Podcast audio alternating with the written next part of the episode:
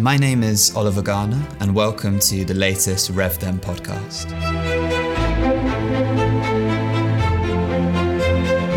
Our guest today is Professor Petra Bard, who is one of the heads of the Rule of Law section of the Review of Democracy, alongside Professor Dmitry Kochenov. Petra is a lecturer in the law department of the Central European University, as well as being an associate professor at the Eötvös Loránd University in Budapest. She is also one of the work package leads for the Reconnect project, which seeks to reconcile citizens with the European Union through law and democracy. The topic of our conversation today will be rule of law budget conditionality. This is perhaps the most salient and contemporary issue in the ongoing rule of law debate after the coming into force on the 1st of January of a new regulation which creates a sharp tool in the EU's rule of law enforcement toolbox to complement pre existing mechanisms. So, welcome, Petra, to our RevDem podcast today. It's a pleasure to have you. Good morning. Thank you for the kind invitation. So, on Monday, the 25th of January, the CEU Democracy Institute held an event on this topic of rule of law budget conditionality. And this brought together Commissioner Didier Reynders, uh, MEP Katalin Cseh, and Professor Laurent Pech. All of the participants during that event discussed the possibility that this new regulation could be a game changer in the rule of law crisis. Petra, do you believe that the regulation will achieve greater compliance with EU values where other mechanisms have failed in the last five years? And if so, why do you think the regulation will be more effective? Uh, well, I think that the European Union, even under the current treaty configurations and even before the regulation has been adopted, was already a rule of law actor, relying on a set of policy and, and legal instruments, assessing member states' compliance uh, with values such as the rule of law, democracy, and fundamental rights that are all enshrined in Article 2 of the Treaty on the European Union. So the EU already possesses important tools to counter rule of law problems. Now, the Copenhagen dilemma, namely that uh, member states uh, to be are screened against these values before they accede to the European Union, but not once they join the club. It exists on the one hand because these mechanisms are scattered and they have this patchwork nature. Uh, so they are not uh, regular, for example, annual, based on a very clear method- methodology, um, not always contextual, and so on and so forth. And on the other hand, and, and I think it's even more important, there is an unwillingness on the side of institutions to make use of the already um, existing tools. And some scholars, they even argue that the new tools um, and there are many. This is not just the conditionality regulation. So the new tools uh, that are allegedly there to enforce or um, in some other cases just to monitor the rule of law are only adopted in an attempt to give the full semblance that the EU does something against rule of law backsliding. And actually, it's only there to veil European inaction. So I'm not saying that the conditionality regulation is such an instrument uh, to build EU inaction. All I say is that it's not a magic tool to solve all the rule of law issues in the EU, but this is a promising one. Uh, but we should recognize uh, or already with regard to, um, to, to conditionality and connecting the rule of law to, to the question of money that there, there is already and even before the, the regulation there was already another one the common provisions regulation from 20 13, mm. according to which the Commission could have suspended European structural and investment funds where a, where a member state um, did not uphold uh, the rule of law. So instead of making better use of this tool, now European institutions came up with a general rule of law conditionality. I mean, it does have potential because it's regular, it has a clear methodology, it clearly states what the rule of law is and what the expectations are. So it does have potential uh, but I don't think that this is the instrument, or in fact, any other instrument could solve all the rule of law problems in the European Union. Wonderful. Thank you, Petra. It's very interesting to hear that there is a pre existing legacy of such instruments. And, you know, we may see a situation where it's a repackaging rather than a complete new creation. And I suppose exactly, if I may, if I may interrupt, this is very, very interesting because according uh, to the new regulation, the existing ones have to be uh, applied first. Okay. So maybe uh, the new instrument will actually lead to a revival of the 2013 regulation. We don't know, but we'll see. That's fascinating. And yes, no, it's it's it's good to know that there is this pre-existing legacy and how, of course, all of these tools should be used. Um, discussing there the potential strategic effects of such a mechanism, I suppose one of the observations would be if you hit actors in their pockets, that's where it hurts the most. And indeed, Commissioner Reynders stated during the event last Monday that from his political experience, financial pressure can be very important. My question to you is whether you believe that there is a risk that citizens, when they hear rhetoric like this, may see the regulation as an attempt to buy rule of law compliance by the EU, in effect, a transactional relationship with reticent member states where their compliance with the rule of law is predicated purely on financial incentives. And if you think that there is this risk, do you believe that this undermines the idea of EU values? Excellent question. Thank you very much. But I would still reverse it if you allow. so, does it not undermine the European idea that illiberal, non democratic regimes are being built from EU money in sharp contrast to EU values? So, should we, uh, should we be allowed to continue the approach followed so far and not attach dissuasive legal consequences to systemic violations of the rule of law? It will have severe consequences, primarily for the member state in question, because life in a democracy is much happier than in a non democracy. Mm-hmm. Uh, but also, uh, the effects of rule of law backsliding extend way beyond the borders of, of the problem child uh, of the European Union, so beyond the borders of the liberal states.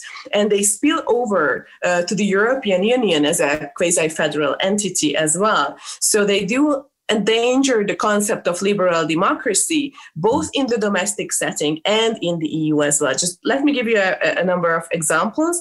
Should elections not be fair in a member state, um, um, representatives that were elected um, in, in such a procedure will contaminate, so to say, the EU's lawmaking process. Mm-hmm. Or if uh, rule of law backsliding is not uh, um, responded to. If it's not uh, followed suit then, then then then other member states may just uh, may just uh, copy actually what, what an illiberal state is is doing. And rule of law backsliding may become contagious. So as uh, as as you say one one rotten apple may spoil the whole barrel. Uh, this is what happens with regard to, to rule of law uh, backsliding as well. And essential presumptions behind eu law such as mutual trust and mutual recognition will not hold um, which are based on the presumption that every state is, is every member state is a state based on the rule of law and everyone will get a fair trial by an independent judiciary. Now, if this doesn't hold anymore, then uh, mutual recognition based instruments in criminal law or in asylum law will simply collapse. And we are already witnessing this, this happening. Uh, there are German and, um, and Dutch courts which are unwilling to extradite, to surrender people to other countries with systemic rule of law problems because they don't want to become complicit mm. uh, in the proliferation of rule of law abuses and and uh, gross violations of individual rights. Uh, so I think one way or another, um, these illiberal states are poisoning the mm. European project, and, in, and then it's more consequential not to finance them out of EU taxpayers' money than to do it. Yeah, I think what you said there is exactly what my thought process was when you say about it being uh, kind of in terms of the consequences, the balance. Maybe there's a utilitarian bargain here in a sense. It's uh, maybe a lesser of two evils that the situation is such an emergency now that you know this idea maybe damage to the perception of values as being transactional. Maybe that's a price worth paying to uh, address how serious the situation has become. And you mentioned there about the, the rotten apples, and that leads on to my next question. because the European Commission and the member states in the European Council, especially during the contentious meeting in the middle of December, have been very cautious to stress that the regulation will apply and does apply equally to all member states, rather than this being seen as another measure or kind of a weapon against Hungary and Poland in this ongoing mm-hmm. political dispute. Do you think that the institutions will be successful in showing that this is a regulation that applies equally to all member states, not just Hungary and Poland? And how do you believe that things such as the Commission guidelines could be drafted in order to ensure such an equality of application? I do believe that there is a sincere attempt on the side of the institutions to make it a, a tool that is equally uh, applied to all the member states. Uh, now, of course, this should be com- communicated to the people uh, all over uh, the European Union, including the citizens of the liberal states. Uh, but one shouldn't overdo it because, one way or another, um, the tool will be presented by the illiberals as an ideological uh, uh, tool uh, whereby the European Union is trying to impose on them a certain ideologies, certain policies with regard to migration or with regard to other issues um, that um, and, and, that will be easily communicated to the people, especially in countries where there is already a, already a captured media. So I don't think that the European Union has the tools to fight this fight. It should it should try of course it should give it a give it a try to to communicate well uh, but i I, I, firmly believe that it will be misconceived anyway um, by uh, by the liberals, um, and and what I what I have seen so far uh, on the side of European institutions and EU politicians is that they try to um, compensate uh, this illiberal rhetoric too much uh, in, in, in communicating uh, to the public. So, for example, um, Vera Jourova, um, when presenting the 2020 annual rule of law report, uh, she emphasized that uh, not only Eastern or Central Eastern European states, but also Western states have rule of law problems.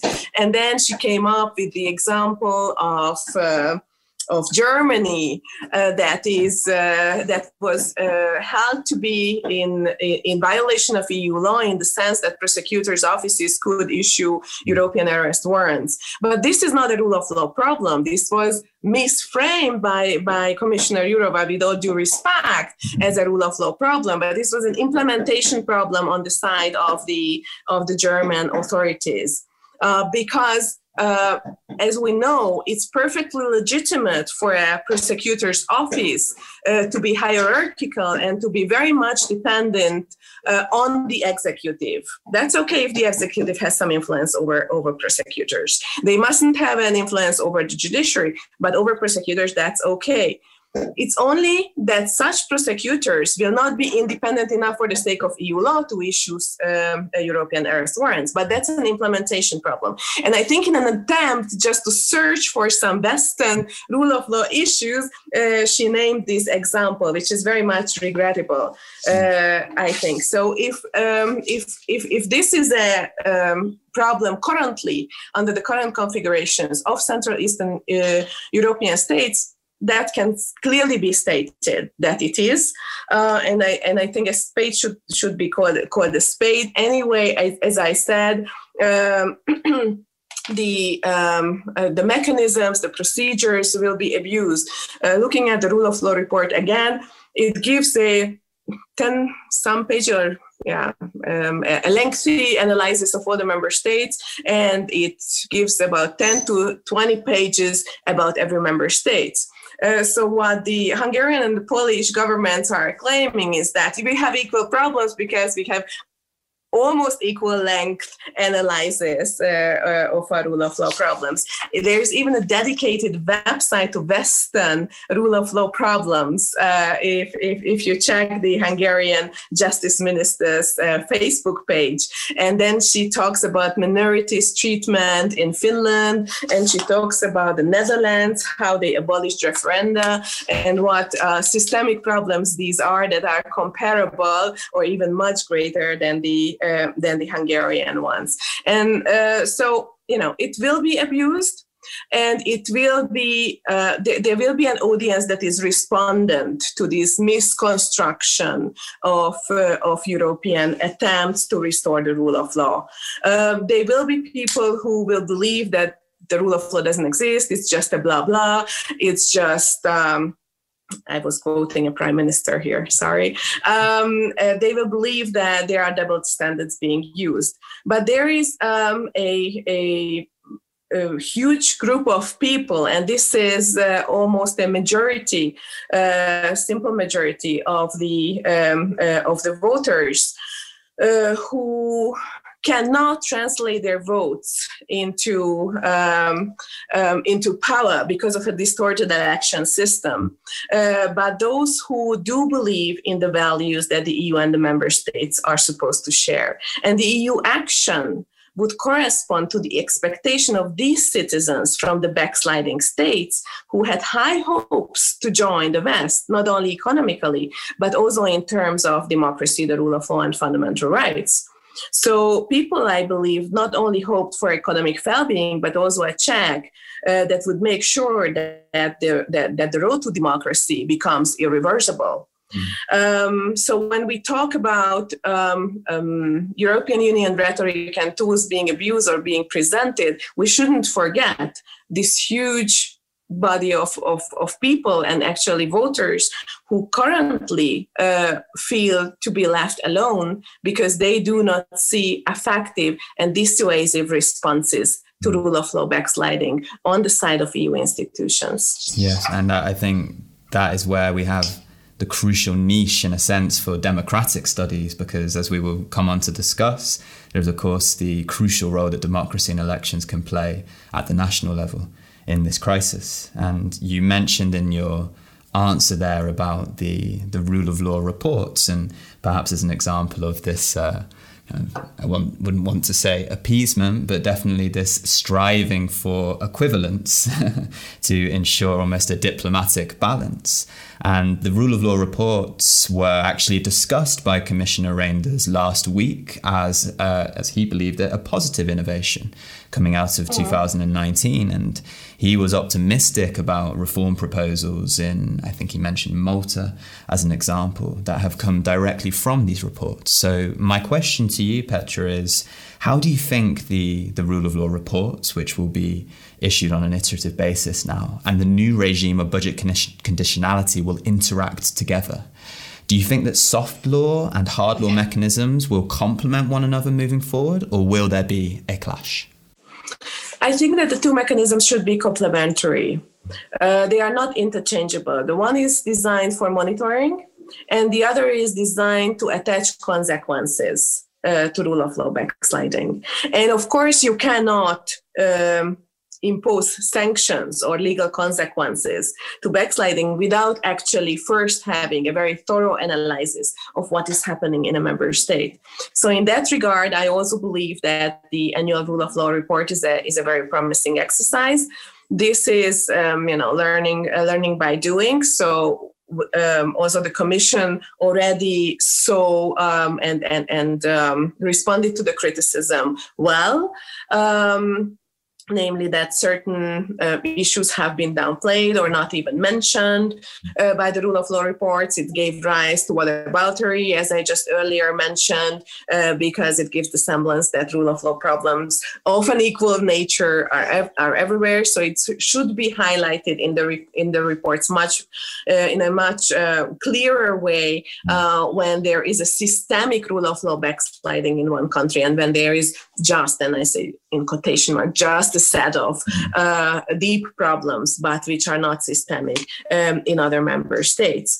Uh, now, my worry with regard to annual rule of law report is that and, and with the whole approach of the commission actually so far uh, is that it emphasizes that um, uh, response um, meaning sanctions or legal consequences attached to backsliding they must be a last resort and they always demand for more dialogue Mm-hmm. Now, this might indeed work uh, with the member states that respect the rules of the game um, and in the overall assessment adhere to the concept of liberal democracy.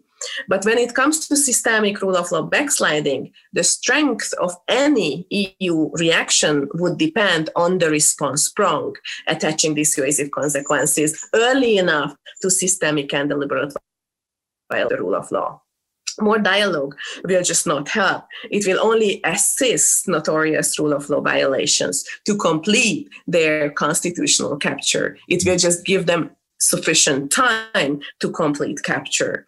Uh, so there should be room, of course, for member states under review to present their arguments and, and their pieces of evidence underpinning their points.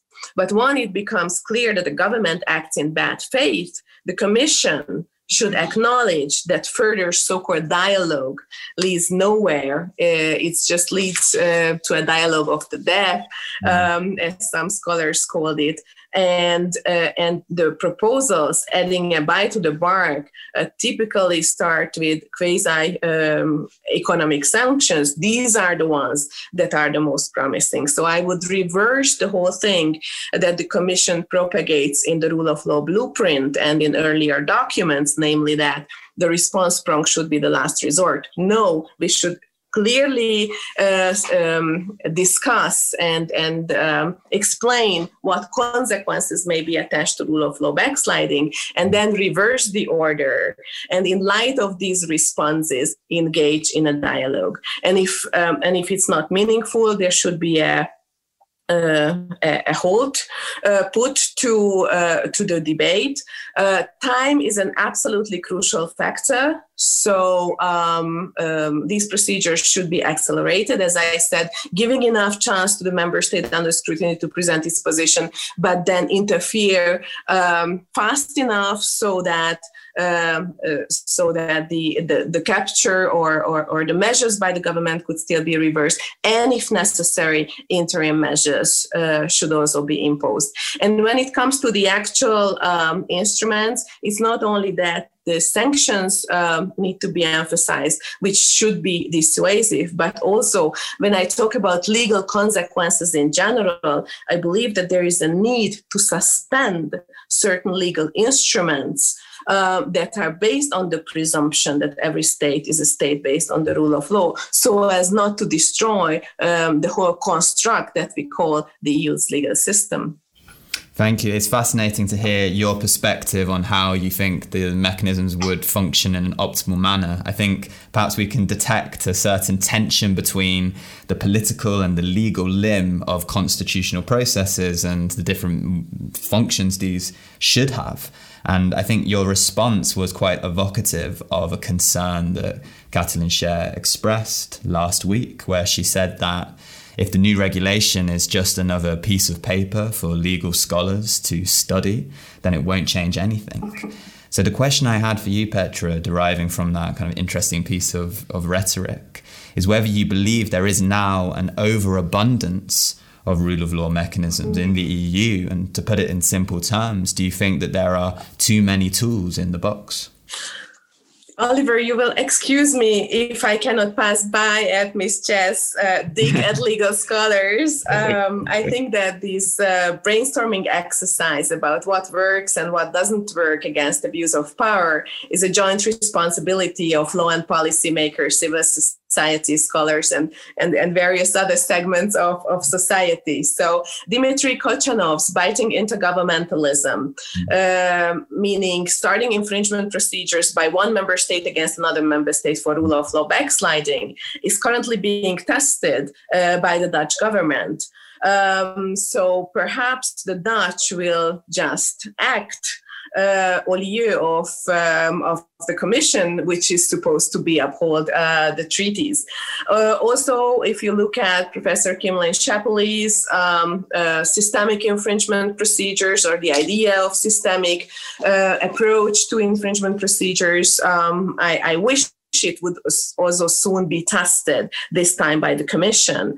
Um, Anna Śledzińska and myself, we propose to have all rule of law related infringement procedures automatically accelerated, prioritized, and interim measures uh, should be used. And the, the court, in most cases, is already doing that. So I think this is a um, this is a common exercise uh, um, that we are doing here, and um, um, and I think it's mutually beneficial to listen to each other. When it comes to your actual question about the tools, um, yes, now there is a proliferation of tools, uh, and most of them are there for monitoring, for benchmarking, um, uh, for overviewing uh, the um, the state of the rule of law in the member states. Uh, I think there are fair enough indices and indicators and, and mechanisms to do that already within within and, and, and outside the European Union's framework. So we don't need yet another monitoring tool. Neither do we need uh, yet another tool for a, di- for a dialogue. We have many, we have this dialogue in the framework of basically an Article 7 1 procedure. We rarely talk about this, but this is not a sanctioning procedure. This is just a platform for a dialogue between European institutions and the member states, which is set to risk uh, um, Article uh, to values.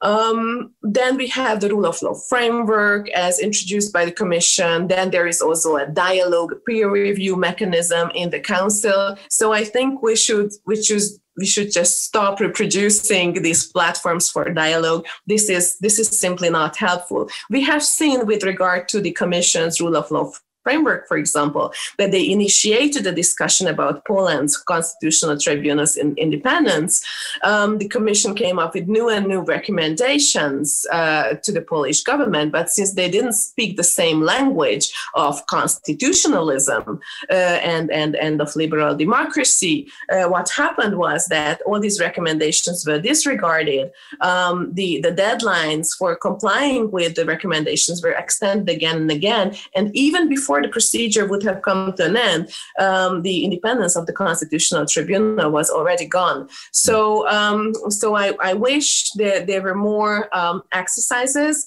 uh, that actually attach consequences uh, to rule of law backsliding. This is what we would need, and there is one instrument we haven't yet talked about because this is yet in, in the pipeline, so it's not yet adopted. But the European Parliament's um, um, resolution on the Democracy, Rule of Law, and Fundamental Rights Pact is something that, like that that would combine, on the one hand, a very um, thorough uh, monitoring exercise, uh, which is also methodologically correct. It's a qualitative contextual exercise that they are proposing there on the basis of equality of the member state, and is also uh, an annual, so a regular um, uh, process. And then there are automatic consequences attached attached to the finding that a member state departed from the path uh, of the rule of law. So, so I think this is a nice combination. Uh, so far, what we have seen is that instead of um, of supporting this initiative, uh, all the institutions came up with their own rule of law monitoring exercises. I wish that there was an interinstitutional joint effort uh, to to create um, a, a, regular rule of law supervision mechanism with proper uh, follow up too. Well, perhaps we are seeing a shift in a sense away from the, the dialogue mechanisms towards enforcement mechanisms because Commissioner Reynders stressed that rule of law budget conditionality, the new regime, can, in his opinion, work in tandem with mechanisms such as the European prosecutors, uh, the EPPO, the new European Public Prosecutor's Office. And so, my, my question for you is on the basis of your expertise and research in criminology, Do you believe that greater powers at the EU level to address criminal behaviour will affect citizens' perceptions of the EU's legitimacy? Um, to give a concrete example, a proposal came up during the discussion last week of a, of a blacklist of individuals who have been mm-hmm. found guilty of misusing EU funds in the past. Do you believe this would increase support for EU action, these increased powers, or would there be a backlash against greater supranationalization? I, I agree. I think that the EPPO might indeed increase citizens' trust in the European Union and in how their money is being spent. Of course, several problem children, uh, from the rule of law perspective, they failed uh, to, to join the European Public Prosecutor's Office, and they cannot be forced to sign in since the treaties foresee enhanced cooperation in that regard. It means that some member states that wish to engage in closer cooperation can do so within the treaty framework, uh, but they need to respect the rights of the member states that opted out. Um, so I think that the role of uh, OLAF, the European Anti-Fraud Office, uh, could, for example, be strengthened in this regard. At the minimum, the findings of OLAF could be publicly shared when the member states are is irresponsive to the mischiefs indicated in those reports. So I can imagine a system where the general rule is that they are still confidential, but once there is not sufficient follow up on the side of the member state to these OLAF reports, then they are getting published. Mm. Uh, also, an EU mechanism could be introduced which can lead to EU consequences attached to OLAF findings of corruption um, autonomously, um, irrespectively uh, of uh, whether the member states are prosecuting these offices. Yes, I, I do agree these are all promising uh, proposals that are also viable within the current treaty framework. So you wouldn't need to change the mm. treaties to make that happen. I'd like to return now to a theme that came up earlier in our discussion and one that I think is crucial for uh, listeners and readers of the Review of Democracy platform. And it, it is about the role that democracy and elections can play in this ongoing values crisis. And this relates to an argument that was made that ultimately the only real game changer in this crisis will be citizens voting in the next elections on whether to continue supporting nationalist anti EU governments or instead to show support for candidates whose values more closely cohere with the EU institutions' ideas of values such as the rule of law and democracy and fundamental rights. So, my question is what would be your key argument on the basis of your experience to voters, such as in the upcoming elections in Hungary, about why it would be in their interest to vote for candidates who will more closely cohere with the EU's vision of the foundational values? Yes, I, I think it's a legit, legitimate concern um, on the side of European taxpayers mm-hmm. um, and all European citizens that um, autocracies are being built from their money. Uh, lack of politics is simply not helpful here. So I think that the debate itself should be more politicized. Whereas the rule of law uh, monitoring exercise and also the supervision on behalf of the EU is a legal one. Um, the the persuasion of the people is to engage is about to engage them more politically just let me give you a, a, a, a metaphor or a, or a parallel example uh, to what happened um, in the EU context and what happened in the national context when uh, certain um, mainstream politicians were cooperating with radicals.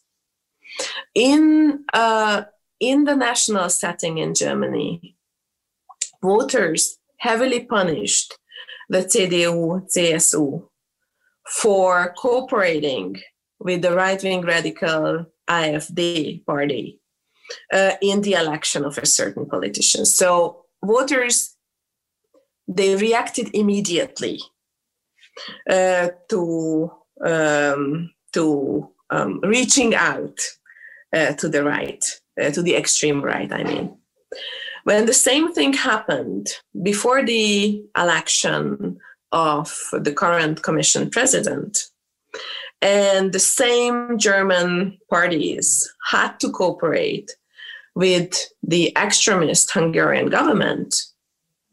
Uh, the same voters, the same German voters couldn't care less. Mm, yeah because Hungary is just too remote, it's too far away. Their problems are not seen to be European problems, even though, as we discussed at the beginning of our conversation, they are very, very vivid problems for the European Union as well.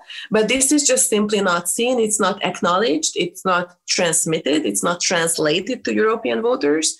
Therefore, they just they are just ignorant towards uh, these political games that are being there. And when the current commission president was elected with the votes of these um, representatives of, of uh, if I may say, non-democracies, uh, then then the vote was celebrated as a great success of European unity. Mm. So I think more political engagement, um, of course, is, um, is is beneficial in this regard. That naturally segues very well onto my final question because your discussion there of a failure to translate the salience of issues in one member state to another is obviously one of the key malaises that the Reconnect project seeks to address. Uh, a project which uh, both you and I collaborate together within. And so, yes, my, my final question is on, on the basis of your role as, as the lead of the Reconnect work package that formulates recommendations to address this disconnect, what would be the one reform to the treaties that, that you would propose, say, in an ideal world where there are no constraints of the need for consensus between member states? What would be that one reform that you believe would address the values crisis in the EU, if indeed there can be a reform to the treaties that would serve such a function? Very interesting question. Uh, and uh, there is a pre- preliminary question to that, namely, which value should be addressed if we only had one go uh, for, for a treaty change? Um, and here we should recognize that the rule of law, democracy, and fundamental rights, they are interdependent. So one cannot function uh, without the other. The rule of law without democracy is a contradiction. Democracy without the rule of law may turn into the dictatorship of the majority. Um, and also, uh, both the rule of law and human and, and democracy can be translated into human rights. Uh, just take, for example, judicial independence, which can be construed as a rule of law problem, but at the same time, from the perspective of the individual, this is also a right to a fair trial issue um, or um, just think about democracy, uh, which can also be translated to access to information, right to information, and freedom of speech as well. So I'm not saying that all rule of law problems could be translated into the rights language, and they shouldn't.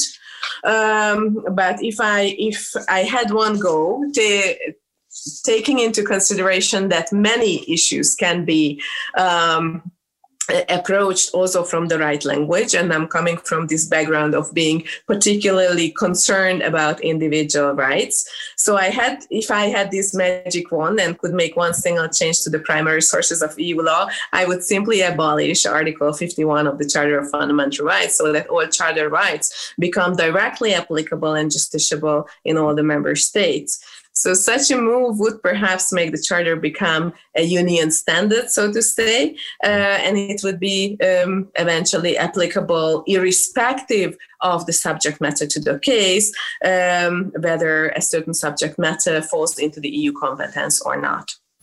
Thank you so much, Petra. Well, I hope that such an interesting reform proposal will obviously form the basis for further conversations going forward, not only within the Reconnect project, but on the RevDem platform as well. And so I'd like to thank you very much for, for joining us as, as the guest this week. And I should also thank you for providing something of a, of a teaser trailer for our next podcast in the series. As you mentioned, Dimitri, Professor Kochenov's Biting Intergovernmentalism, which will indeed be the topic of our, of our next podcast. So thank you so much again, Petra, for, for joining us. And we look forward to engaging further on these questions for RevDem in the future. Thank you very much, Oliver. It was a pleasure.